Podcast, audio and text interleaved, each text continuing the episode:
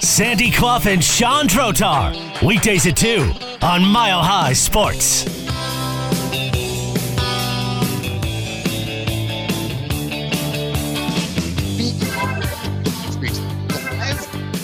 Baseball's opening day. We're happy to be joined by CBS News Sports anchor Romi Bean. Uh, uh, Romi, thanks for joining us. It is opening day. We're going to sort of set the Rockies aside. Their game's been delayed a little bit for the rain, and we know that they are uh, not playoff bound. The Avalanche are playoff bound, but they uh, took a hit last night. Their third opportunity to take control of the Central Division. They did not get it done. By Sandy's reckonings, kind of put the schedule together. That top seed now goes by the wayside. Now, if you're the Avalanche, do you kind of come to terms with that? What do you do trying to bounce back knowing that you missed another opportunity to take control of your division, but you can't rest on anything because Dallas is next up on the schedule Sunday, or pardon me, Saturday. Well, yeah, I mean, you make a great point, Sean. The fact that Dallas is around the corner, you got to bounce back, and you got to bounce back quickly. You know, I, am not so much um, upset or concerned about the fact that they didn't lock down the division would have been nice. Um, this team has shown that they can win on the road. So I think, they, and they showed that last year in the playoffs, that like home ice advantage wasn't even that significant for them, right? So I think big picture, when you look at it for the playoffs, it, it's nice to win your division, absolutely, and and you should want to put yourself in that position. I think the issue that I took and what I didn't like was that they didn't they didn't really show up ready for that game. And Jared Bednar, you know, made no bones about it. He said there were passengers in the first period. You know, that game where you have a chance to sweep the season series, put yourself in position to win the division, and for Minnesota to come out and clearly want it more from the jump. That's what I don't like to see. Um, that part is the part that that I don't love. That we're winding down. That you know you got to show you can't have passengers, as they say. So that was the part that I didn't love. Now, look, big picture, am I concerned about this for, for the playoffs? No, I'm not. But this late in the year, with a game like that, you don't like to see the other team come out and clearly want it more. Um, and I thought the Avs played really well in the second in the third period. They had some chances, couple of couple of posts, a couple of things that, that didn't go their way, but I think it was pretty clear. Minnesota wanted it more. And, you know, you just that's the part that for me you don't love to see. But at the same time, now you have a chance to at least right that wrong in the sense of you got to go and make a statement in Dallas. Last time you played Dallas, I mean, you, you got your teeth kicked in. You basically got run out the arena. Um, so this is a chance to keep your standing and also to kind of make a statement for the playoffs. So I think hopefully you see a little bit of a bounce back in that regard with Dallas around the corner. Uh, we don't see this often anymore because there's so much TV. Uh, but uh, it seems to me that other than the Edmonton game that was so good on, I believe that Sunday afternoon a few weeks back when the Avalanche were down three nothing, came back and won six to five in overtime. Rantanen scores in overtime is the loudest I've heard uh, the crowd certainly this year and you know maybe apart from the playoffs uh, at any time during the regular season for the last four or five years as good as the avalanche have uh, tended to be over that uh, stretch but uh, otherwise there seems to be a national television jinx of sorts on the Colorado Avalanche right now because all three of these losses we talk about, uh, the Dallas came in Dallas a few weeks back, I believe on a Saturday, national TV. Pittsburgh last week, national TV. Minnesota last night, just as last week against Pittsburgh was on TNT, national TV on TNT again last night. And I guess you would expect, uh, as Bednar, I think, intended to convey, that uh, the second, third, and fourth line guys, two or three of the defensemen, uh, would be more engaged competitively uh, in front of a national television audience uh, than there were. Did you get that same impression from his remarks that uh, he, he wasn't as hard maybe on the stars who just had bad games, uh, but seemed to be somewhat competitively engaged, as opposed to uh, the so called support players? Who basically were hard to notice unless they were getting flattened by a Minnesota Wild skater. Yeah, and you know, I think when you go back and you look at last season and in the playoffs, the secondary scoring, the contributions from those second, third, fourth lines were tremendous. And there have been flashes and there have been um, fan streaks of that this season, but certainly not consistently. And I think this is kind of goes to what you're saying of they need more of that. They need a lot more of that, right? You'll see Logan O'Connor go on a on hot stretch and then maybe cool off, you know. Um, but there needs to be more secondary scoring, more contributions. I think for me, a lot of this all goes back to Gabe Landeskog.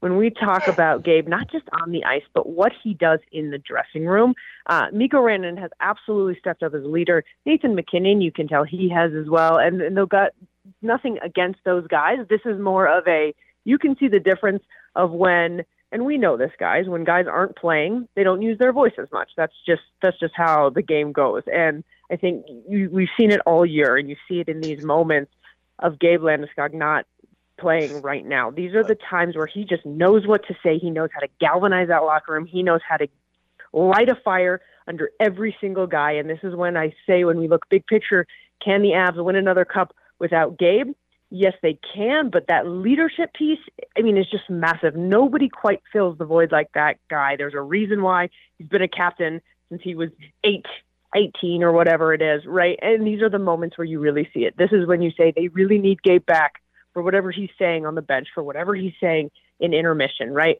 And just that precedent that he set. So for me, that it's all of these little examples, and we're seeing it kind of throughout the year, is them missing Gabe and missing the leadership that you simply cannot replicate.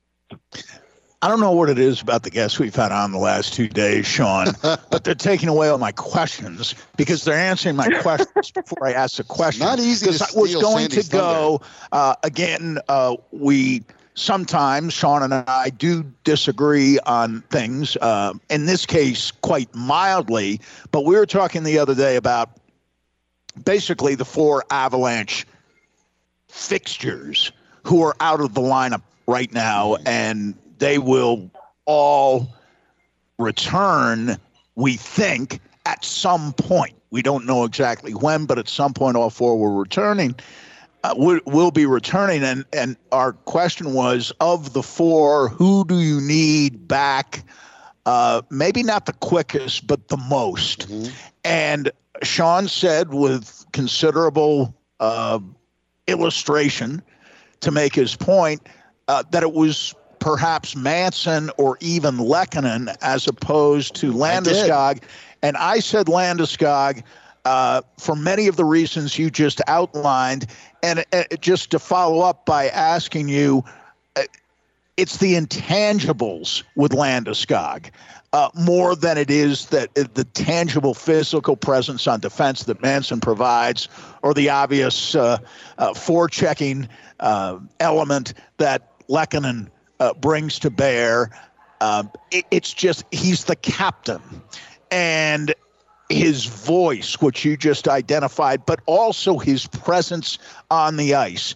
I hasten to add, Minnesota did nothing dirty last night, but when you saw Cogliano flattened and even leave the game for a time, when you saw Newhook not in a dirty way whatsoever, just uh, uh, get nailed uh, in the attacking zone. Uh, I'm not saying Landeskog avenges that, but he gives you a guy who might do that to them. And I didn't see that the Avalanche had a guy last night who would do what Minnesota was doing to Minnesota. A, thousand percent. And you know what, though? I would say I would put Josh Manson in that category uh, as well. So you're missing the top two guys. But Landy is the guy, and I think we all loved it last year. We're like, oh my gosh, like Landy's just he's just dropping the gloves, but always he's always going out there just to make a statement. And Josh Manson is the other guy when you talk about a physical presence, a guy that's willing to stand up or not, you know, make sure none of his guys get bullied, this, that, or the other. So in, that same regard, I could say you could potentially miss them both equally um, in that right. And as you guys mentioned, I mean, it's those three, right? You need all three for different reasons, a thousand percent. Um, I, I love Samuel Girard. I feel bad because he gets a lot of hate, but when you look in the playoffs, he's just small. He just he, nobody's scared when they're coming downhill at that guy. You need a Josh Manson. You need that physical presence. But going back to Gabe, it's the voice. You can put it akin to a Demarcus Ware, a Peyton Manning, right? It, it goes so far beyond whatever that they are doing uh, on the field of play. Um, but the other thing with Gabe as well, though, is on the ice. I mean, he is a menace in front of the net. He's that big, huge body in front of the net. I don't know if anybody does that better, blocking the goalie's view, getting in front of the net. We, there's not really a guy right now that's doing that. So it is on the ice as well um, as what he does. You know, I had Bo Byram on my show a while ago, and he said he called Gabe a unicorn. He said he's just a unicorn. If he comes back, it's a, it's a huge shot on the arm because it is. It's right. what he does off the ice but it's what he does on as well. And, and what he does in front of the net is, is just massive. And they really are missing that. We're talking with the Colorado Sportscaster of the Year last year and sports anchor over at CBS News Colorado, Romi Bean. Follow her on uh, social, Romi underscore Bean on Twitter. And uh, Romi, let's let's switch gears real quick. The Nuggets have a game against the Pelicans, which is interesting because all of a sudden they don't need it. And they have an opportunity to not only get their guys some rest, but losing this game to the Pelicans. And, and remember, the Nuggets do like manipulating the standings this time of the year.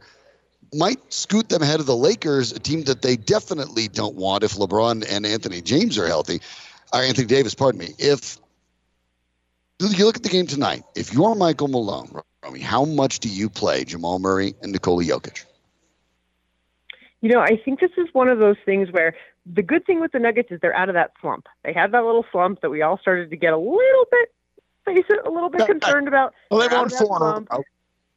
Yeah, they're playing like themselves again. You can tell that you know when when the when the competition's there, they get up, they get up for the competition. With this being a game that it kind of doesn't matter either way. I think that it's a mix because I think that it's still important that they keep that momentum going. You don't want to kind of fall into any sort of another slump. But realistically, with Jamal Murray, and he has been great lately, but now with really winding down, there's absolutely no reason to play him any more than he needs to be played, right? Um, at all, because you do want to make sure that that knee, that that whole body is healthy in the playoffs.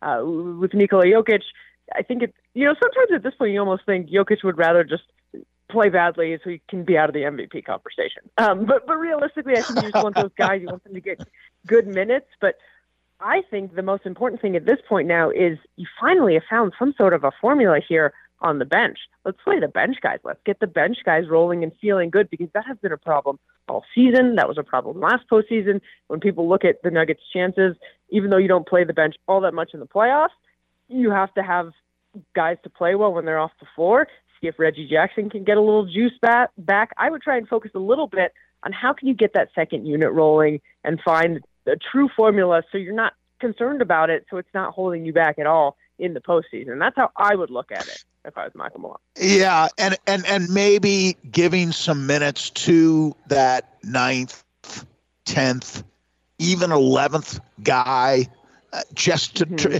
because in the playoffs I'm not saying Reggie Jackson and Thomas Bryant would play significant minutes under any circumstances short of a rash of injuries, right?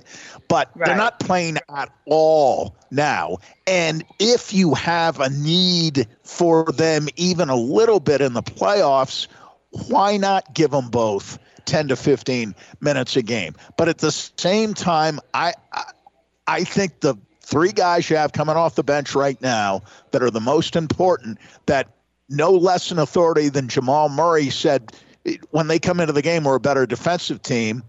Bruce Brown, Christian Braun, Zeke Nnaji, he included in that assessment. He says we're better defensively with each of those three guys on the floor.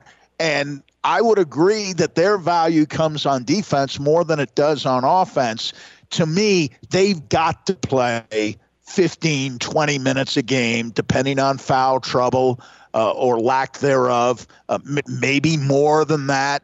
Uh, but to work Jackson and or Bryant back in so that conceivably they could give you something during the playoffs because it seems coming off the bench that the Nuggets don't have a pure fundamental point guard who thinks pass first. Uh, they lost that when they lost Monte Morris. Wouldn't you agree? Uh, Yeah, you know it's so funny, Sandy. Sometimes I think, man, can you imagine this team if Monte Morris was still on this team? But there was a reason that they had to trade Monte. But um, I mean, man, that that would that second unit would be so powerful. But I, I think you make a couple great points. And first and foremost, Christian Braun has to be in this lineup. You know, I know uh, Michael Malone has gone back and forth with rookies. We've seen this over the years. We saw this Michael Porter Jr. We saw it with Bones. We've seen it. But Christian has proven why he needs to be on the court. He, you have to play him.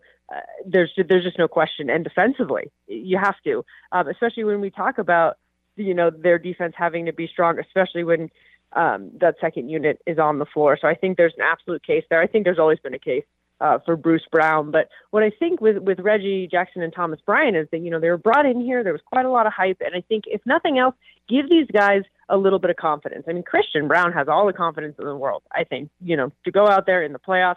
I don't think the stage will be too big for him. But with those guys, and I think their confidence has maybe been rattled a little bit, it's a good opportunity to just try and build them up because, like you said, if you do end up needing them, do I think they'll play big roles in the playoffs? No. But it would be great if you could get Reggie Jackson hot, get him going a little bit, and that would really round out that unit nicely. So these are the kind of games where it's the perfect opportunity to at least try and solidify that unit and, and, and see if these guys can, if nothing else, give them a little confidence boost in case you really do need them in the playoffs. She is Romi Bean, of course, the uh, sports anchor at CBS News Colorado. And as I mentioned before, by the way, the uh, reigning, defending 22 Colorado Sportscaster of the Year. Thanks for joining us, Romi. We appreciate it. This is a, it's an interesting game. It's an interesting way to see. Because I'm with you. I think the Nuggets need to invest in their bench. They haven't really done it. Let's see if they do it tonight. Thanks for the time. Guys, thanks so much as always. Such a treat. All right. Thanks for Romi joining us. Uh, and I, I, think she really hit it on the head with the, this – challenge here for the Nuggets. The idea that, yes, uh, you always want to win games, but you don't have to win every game. You've actually earned the position where you can be a little bit flexible. Hopefully, tonight, the Nuggets will make some choices that will give them an opportunity for longer term success instead of the shorter term success that Michael Malone seems a little bit fixed on. We will see. We'll be back with more. We're live at Blake Street Tavern for Mile High Sports.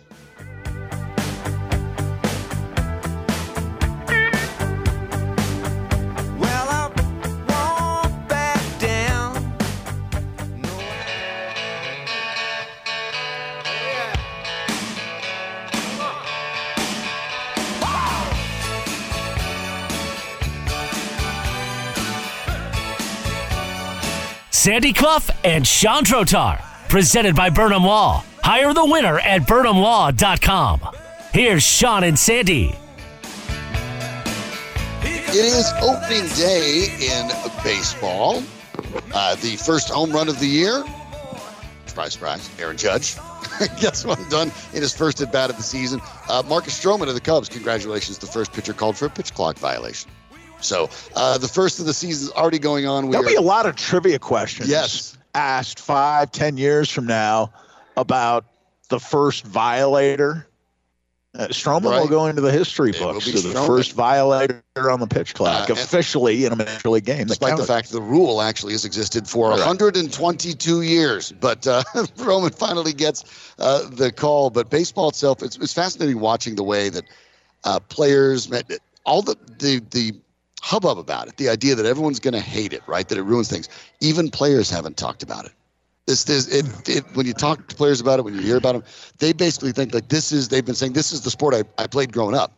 Baseball yeah. actually oh, yeah. has pace and action, right. and, and, you're basically bringing it back. That is oh, exciting. Oh, it's it's the sport we all played growing up. I, I, I never remember being bored on a baseball field. I, I was obviously not an especially good player, but uh, uh, you know, I traveled the route through little leagues, youth baseball, little leagues, uh, uh, right up to high school where I wasn't yeah. nearly good enough. But um, I, I never remember the games dragging or feeling as if uh, I was just standing around doing nothing. No, next maybe in little league, you know, when the games are really a blowout and you're in right field and you're just chasing well, grasshoppers. But then again, you're like six. True, true. but I, you know, maybe because I was on those teams. They weren't all that good, but they tended to be pretty competitive. In any case, I, I think the players actually like it. Uh, pitchers although like it. Some complain that the best pitchers in the game uh, have spoken up Max in Scherzer favor said- of it. Max Scherzer loves It it. allows him to Verlander control the pace it. of the game. Verlander, by the way, placed on IL this morning with a muscle strain. yeah, Uh, That's, the, the Mets just can't have nice things. no, no, they, they they they can't. And I know people are still picking them to uh, win the division, I'd maybe win the it. pennant, get to the World Series, and so on. Um, I I, I followed the Mets for too long. Uh, the Mets aren't quite the Jets because the Mets actually were in a World Series Mhm. within the last decade, Right. but uh, there aren't major differences either. Just Uh, seems like generally and the historically. Uh, the Mets have had uh, um, a couple of world championship teams in 69 and 86, but uh, uh, the droughts of uh, mediocrity uh, have been uh, long and lasting and indelibly implanted on uh, uh, the minds of their fans. No Yeah, doubt. and uh, by the way, Marcus Stroman first violator of the pitch clock, but uh, didn't matter because he threw six scoreless innings on Yeah. the way to a win. Yeah. So uh, obviously, again, you know, we'll see the way it changes. But uh, looking at the the landscape, let's let's put the Colorado Rockies aside because we know that quite frankly they're not going anywhere. They're not going to be in any postseason discussion. The only thing is maybe you know can they finish fourth over Arizona? And I quite frankly don't think they can. No, I don't. Nor do I think that's a particularly interesting topic of conversation. but you look at the the battle for fourth with the Arizona yeah, Diamondbacks. Exactly. So when you look at that landscape, and let's start over in the NL, you know, it sounds like maybe the Mets not so much. Uh, it, it looks to me like you know the the the Braves obviously very talented. Philly going to have to wait a little while to get uh, Bryce Harper back, but they were aggressive Yeah. going to get Trea Turner in the offseason. Right, great signing. And uh, I, I look, I guess, at that. I think Miami and and Philly, uh, pardon me, not Miami, but Atlanta and Philly are going to fight it out in the East with the Mets staying on the periphery. Right. But uh, in the in the West, there are some folks. I'm not one of them that are picking the Padres to unseat the Dodgers. So there's a little action there, but it is the Central that I find intriguing. There's the Cardinals and the Brewers, and kind of then everybody else. So I, I guess I look at it and think there's six teams that I look and say those are likely pl- the teams that are going to be in it all the way to the end. The the Braves and the Phillies in the East, the Cards and the Brewers in the Central, the Dodgers and the Padres in the West, with the Mets being the sort of the wild card if they can get healthy and things can get right. Uh, that would be uh, somewhere you could kind of see it. But um, are you seeing it any differently over in the NL? Is that kind of Not what you're looking at? especially. I, I think it's strictly two teams in the Central. I agree with you, just as it is in the West, uh, involving the Dodgers and Padres. It's Brewers and Cardinals in the Central. Um, uh, Braves, Phillies, maybe Mets. Uh, that might be the one division where you have There's at least uh, some drama three teams, more than two teams, uh, who are legitimate candidates to make the playoffs and even win the division. Well, going over to the AL, of course, uh, we'll, we'll start in the West where it is still the Astros. Oh, it's there. the Astros all the way. Uh, the Angels, of course, such an interesting team, such a likable team. The talent, of course, is ridiculous. They're prob- arguably the two best players in baseball in Shohei Ohtani and Mike Trout, and it doesn't seem to matter. And then, of course, the Mariners seem to be a team on the rise. Uh, Julio Rodriguez might be the uh, literally, literally, when you're talking about position, uh, style of play, uh, team he's on has kind of a Ken Griffey Jr. This Yeah. guy kind of captures the fan base. Uh, obviously, that's exciting. I don't know if the Mariners are there yet. Uh, the Central obviously is a bit of a mess. There's the Guardians and there's everybody else. I know the Twins could be better. The what the White Sox kind of a popular pick for people in in, in the Midwest. I don't see it. The I don't East, see it. Um, the East is the one I think is interesting because you have the Yankees and you have the Blue Jays and you have the Rays, and I think all three of those might be in the mix for a while. But how do you see those divisions breaking down? Uh, much the same way you do. Um, I, I I think it's hard to go against the Yankees because as much as the Mets seem to have uh, injuries that seem more debilitating somehow, not more injuries than the Yankees have. None of the Yankees have had a fair number of injuries. Sure. But it, there, there's something about, and I think it's more true in baseball than it is in other sports, that there is a culture around teams that is based on legacy and history. And I think, it, you know, I don't believe in the cliche that you put on the pinstripes and you become a superstar. Uh, but I do believe that there's something about the Yankees that creates not an uncomfortable expectation, but sometimes even a comfortable expectation. Now, I, I, I say that knowing the Yankees have not won a World Series since 2009. It's hard to believe, right? It's hard like to believe. that mix, but, but it's been that they, they're almost always in the mix, and uh, you naturally have the finances that even in a post George Steinbrenner world eh, still exist with the Yankees. They are always one of the halves, always, and always will be. They're, they're the Yankees, the Dodgers, um, and you know maybe at this point, Houston, uh, places where people go when they have the chance because they know they'll be in the mix. And, and part They of the reason know they they'll know be in they'll the be in the mix. mix. And baseball, uh, it might surprise you when you actually look at the number of different champions over the last, say, 25 years compared to other sports. But uh, the challenge with the Yankees and the Dodgers is the fact that they have the wherewithal to make moves on the fly. Remember, not too long ago when Justin Turner got hurt with the Dodgers, they patched it by, oh, let's just go trade for Manny Machado. Right. For the end of knowing he was going to free agency, there wasn't even an effort to keep him. That's right. I mean, the, right. the Dodgers could Just do as that a rental. other teams can't do that and so those teams are always in the mix but even the dodgers uh, that have been there a bunch of times yes they, they got theirs but it, it feels like in this window over the last 10 years they maybe should have won three or four and, and they haven't gotten it done Yeah. either Well, that's where baseball has always been most interesting to me because you always have the sense uh, that, with a few exceptions, and, and I'm just going uh, by uh, what I saw in, in in the '60s. Let's just take the Cardinals. Should they have won more than the two World Series they won?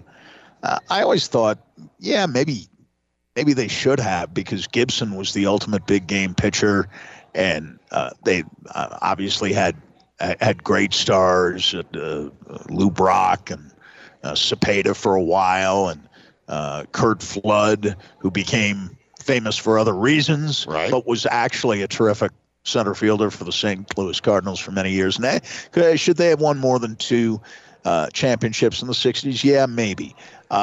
Uh, but in the 70s, you, you had the A's in the early Sure. to mid 70s, winning three straight World Series. And uh, if Charlie Finley had not broken up the team, uh, uh, they, could they have won more? Uh, certainly, if you talk, uh, as I have occasionally down through the years, to uh, some players from those teams, they think they could have won more. Reggie definitely feels that way. Uh, of course, Reggie going to the Yankees, and in the late 70s, uh, uh, the Yankees won uh, two in a row. Should they have won more uh, World Series than they did with that team? Eh, maybe. But I, I think the, the Mets in the 80s won one World Series, and they were lucky to win that one over the Red Sox. Should they have won more? With with the team that they had. Eventually, it aged, but yeah, that they they should have won at least one more uh, World Series. But then again, they were lucky to win the one. So you you you, you keep going, and I'll stop with that. No, but but you're- but you're it's right. hard to It is. win everything, and I know the Astros.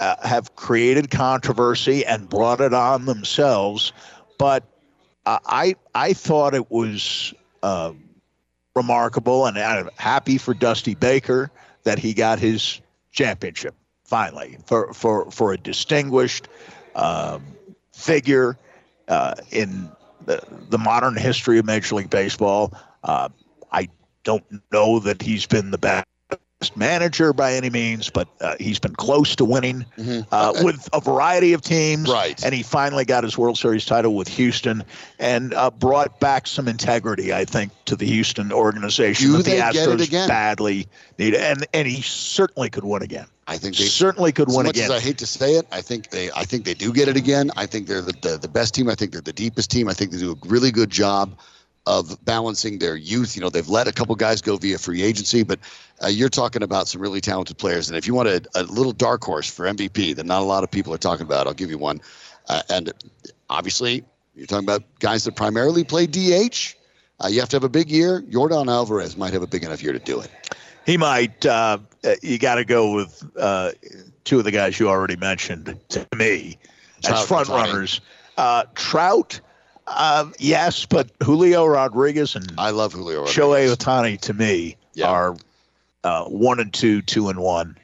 Uh, in the MVP Ohtani is- sweepstakes before the season begins, and uh, honestly, in the National League, uh, I like Juan Soto I of the. Padres Soto- Soto's my as, as pick. an MVP candidate. Yeah, that's my Um, pick as well. because he, he's just a wonderful ball player, and I think unfortunately that's what what people miss about baseball the the young talent that is so dynamic and uh, could potentially now with the new rules show some of those talents on the base pass right. that they haven't had any real incentive to show previously. And I suppose there's the risk of more injury too when guys run, but there have been a lot of injuries in re- years when base stealing has become a lost art, right? Yeah, I mean Matt Max Fried of the uh, the Braves had to leave the game today, literally just jogging over to first to take a routine toss to the bag from the first baseman. Uh, that's just the way it goes. And uh, those, you know, bringing steals back, bringing action back for baseball. It's an exciting season. Maybe uh, maybe y'all can help me here. Obviously, I'm you know born and raised in Colorado. I'd love the Rockies to do well, but that that die's been cast. So you text in 303-831-1340 or hit me up on Twitter at SDROTAR. Tell me who else I can root for. Yeah. well, Might have to pick another team to pay know, attention there- to. There's some former Rockies. I, I, you know, around baseball, uh, stories hurt, and we'll Mhm. probably miss the entire season.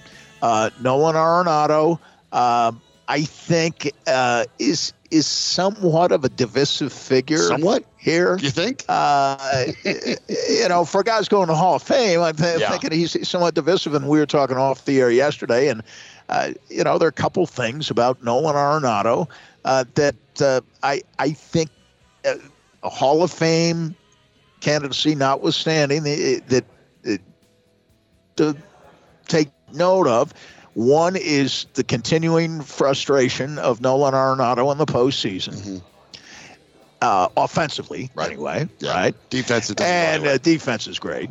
Uh, and and the other thing is that uh, as much heat that uh, Monfort and Bridich got for the way they handled it and for the actual trade they made, which is so far. I mean, you got uh, Montero and, and Gomber, who are kind of prospects, but really sort of fringe players Those were the only otherwise. two pieces Yeah, those are the only two pieces you, you got who might turn into something. Uh, certainly not the, the players who will uh, remind you in any way of Arenado or Arenado's impact. But uh, the one thing that always bothered me that he, he said at one point, and maybe he wishes he could have taken it back, uh, was that that he was being disrespected.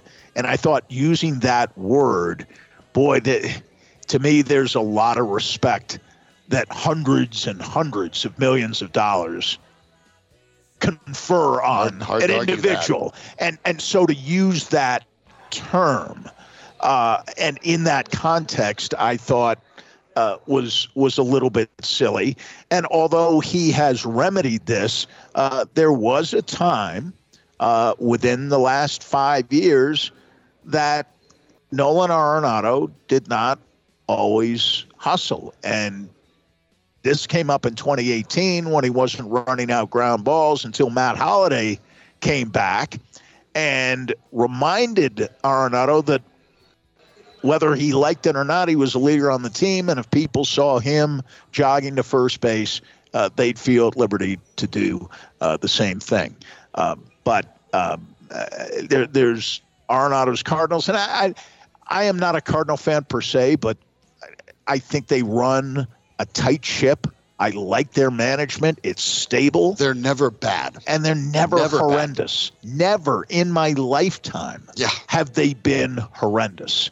And I'm 65 years old. That's why they trail only the Yankees when it comes about right. World Series titles. Uh, that they are winners, and if, if you want to be a winner, you don't need to find a pot of gold to strike it rich this March. Instead, win money on your tournament wagers with Superbook Sports. Superbook features the best team of odds makers in the business, so they're the safe bet when it comes to sports gambling. And you have a direct line to their experienced staff behind the counter in Las Vegas. They also have one of the most extensive betting menus around. So no matter what you want to wager on come tournament time, Superbook is sure to have it. Download the Superbook app start winning today. Visit superbook.com for terms and conditions. Gambling problem? Call 1 800 522 4700. The Denver Nuggets take on the New Orleans Pelicans tonight, the late start for TNT, and they have an opportunity to do something that, well, they usually don't. Will they take advantage of it? We'll explain next on Mile High Sports.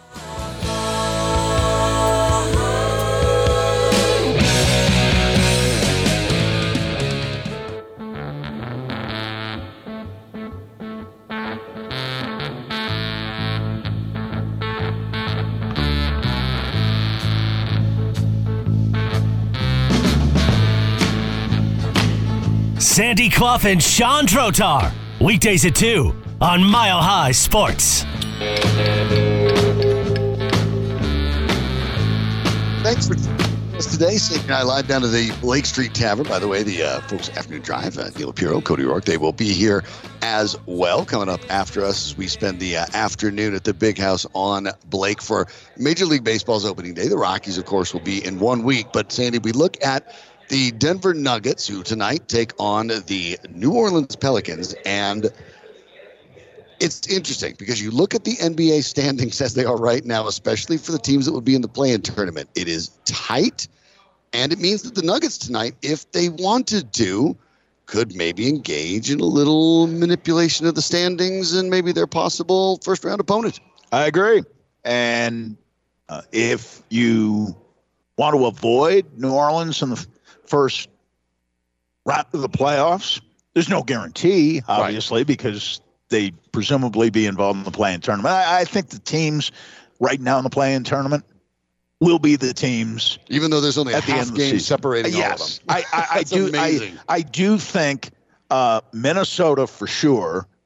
Uh, Lakers, New Orleans, and Oklahoma City will be the four teams. Now, could Dallas break through? Possibly Utah. That's a longer shot with with Utah. Utah's done well to be competitive. Mhm. Nobody expected Utah to qualify even for the play-in tournament Yeah. before the season began because they, in the deal with Minnesota, picked up a zillion draft picks Right? and are clearly building uh, for something better in the future. But if the Nuggets win tonight, they do push New Orleans back toward ninth or 10th. Mhm. And if New Orleans wins tonight, they overtake the Lakers for eighth. So let me let me ask you this: assuming let's assume that the six that are uh, out of the play-in tournament as it stands, the Nuggets, the Grizzlies, the Kings, the Suns, the Clippers, and the Golden State Warriors, even though the Clippers are only two games out of the play-in and the Golden State's only one. But let's just assume that right now the Timberwolves, the Lakers, the Pelicans, the Thunder, and I think we believe the Mavericks are still in the mix for that. In order from your mindset, because we've talked about some of these teams, which is the one that you don't want the Nuggets to have to face? We know about Shai Gilgeous Alexander and if Zion can get in, uh, New Orleans would worry me a little bit. Um, I, I've looked at Oklahoma City, and I'd be afraid of one individual, Right.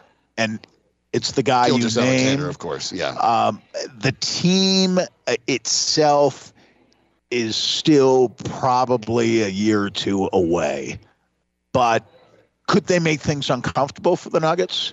Yes. The Nuggets and I think a them. more comfortable opponent for the Nuggets, frankly, in the first round, would be Dallas. That that sounds odd, I. Minnesota, I, go back and forth on. Me too.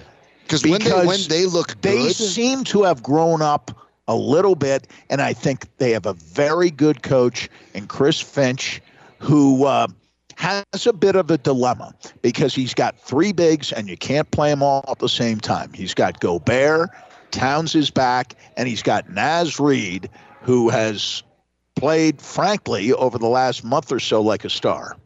And unfortunately, he started to improve right before the trade deadline. Right. when there were reports that he might have been coming here to Denver. Would have been a great but fit, but when the trade deadline came and went, he was playing far too well for the Timberwolves to consider trading him. And of course, Towns was still out at the time, and they didn't know exactly when he'd be back.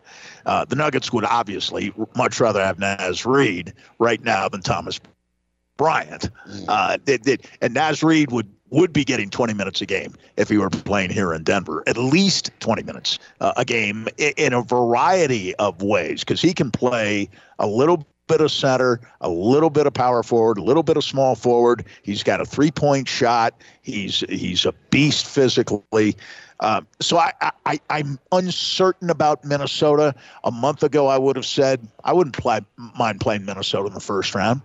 The, the, the, even though they're two and two against the Nuggets this year, and Dallas is two and two, those are two teams that I probably would prefer to play over New Orleans with Zion and over the Lakers with LeBron. Yeah, I definitely don't want the Lakers. Obviously, the Lakers, if if you get LeBron and, and Anthony Davis on the floor at the same time, uh, you have two guys that not only, of course, have elite experience, but the, the truth of the matter is Yep. they also uh, know how to generate foul calls. And and star power still it, it is Yeah. lessened. It's not David Right. Stern's NBA anymore, Right. but it still matters.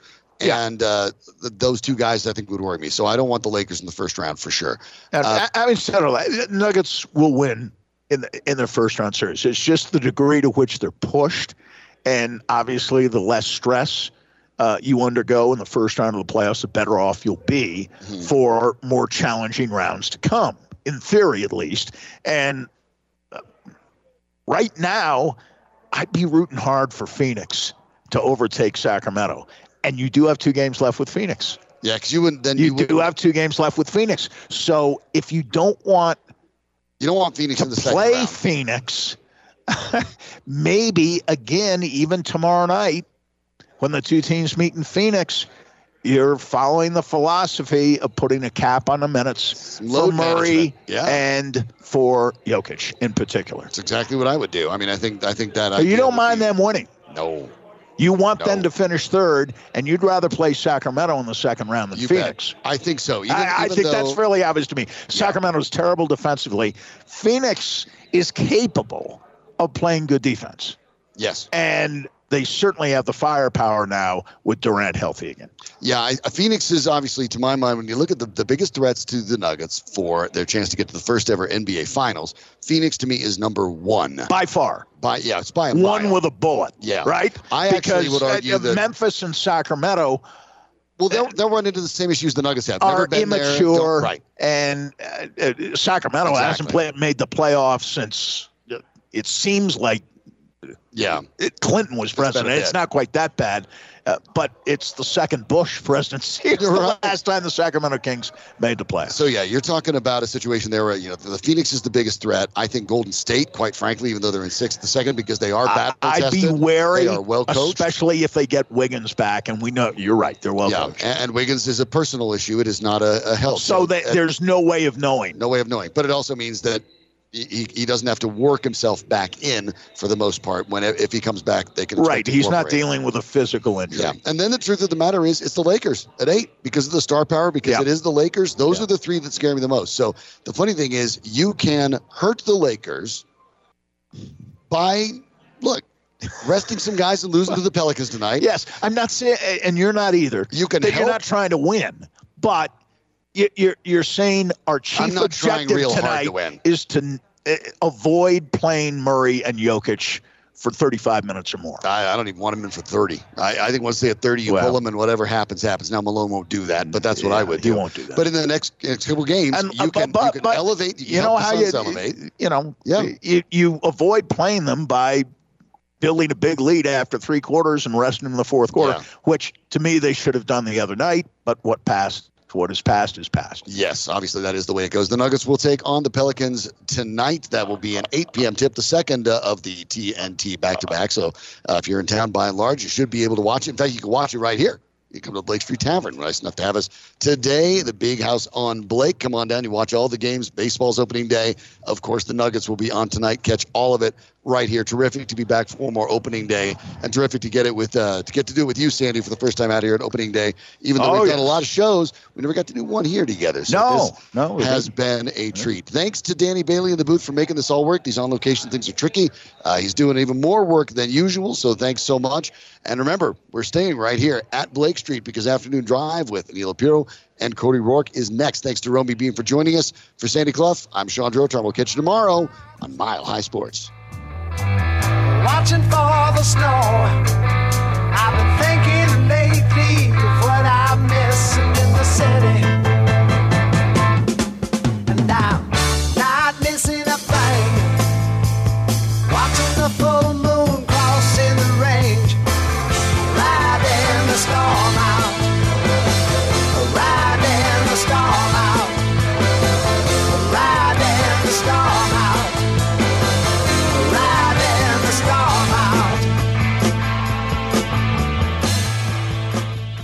Before Shopify, were you wondering where my sales at? Now you're selling with Shopify, the global commerce platform supercharging your selling. You have no problem selling online, in person, on social media, and beyond. Gary, easy on the cha-ching. oh, sorry, but my Shopify sales are through the roof. Start selling with Shopify today and discover how millions of businesses around the world use Shopify to ignite their selling. Sign up for a $1 per month trial period at shopify.com slash listen. Shopify.com slash listen.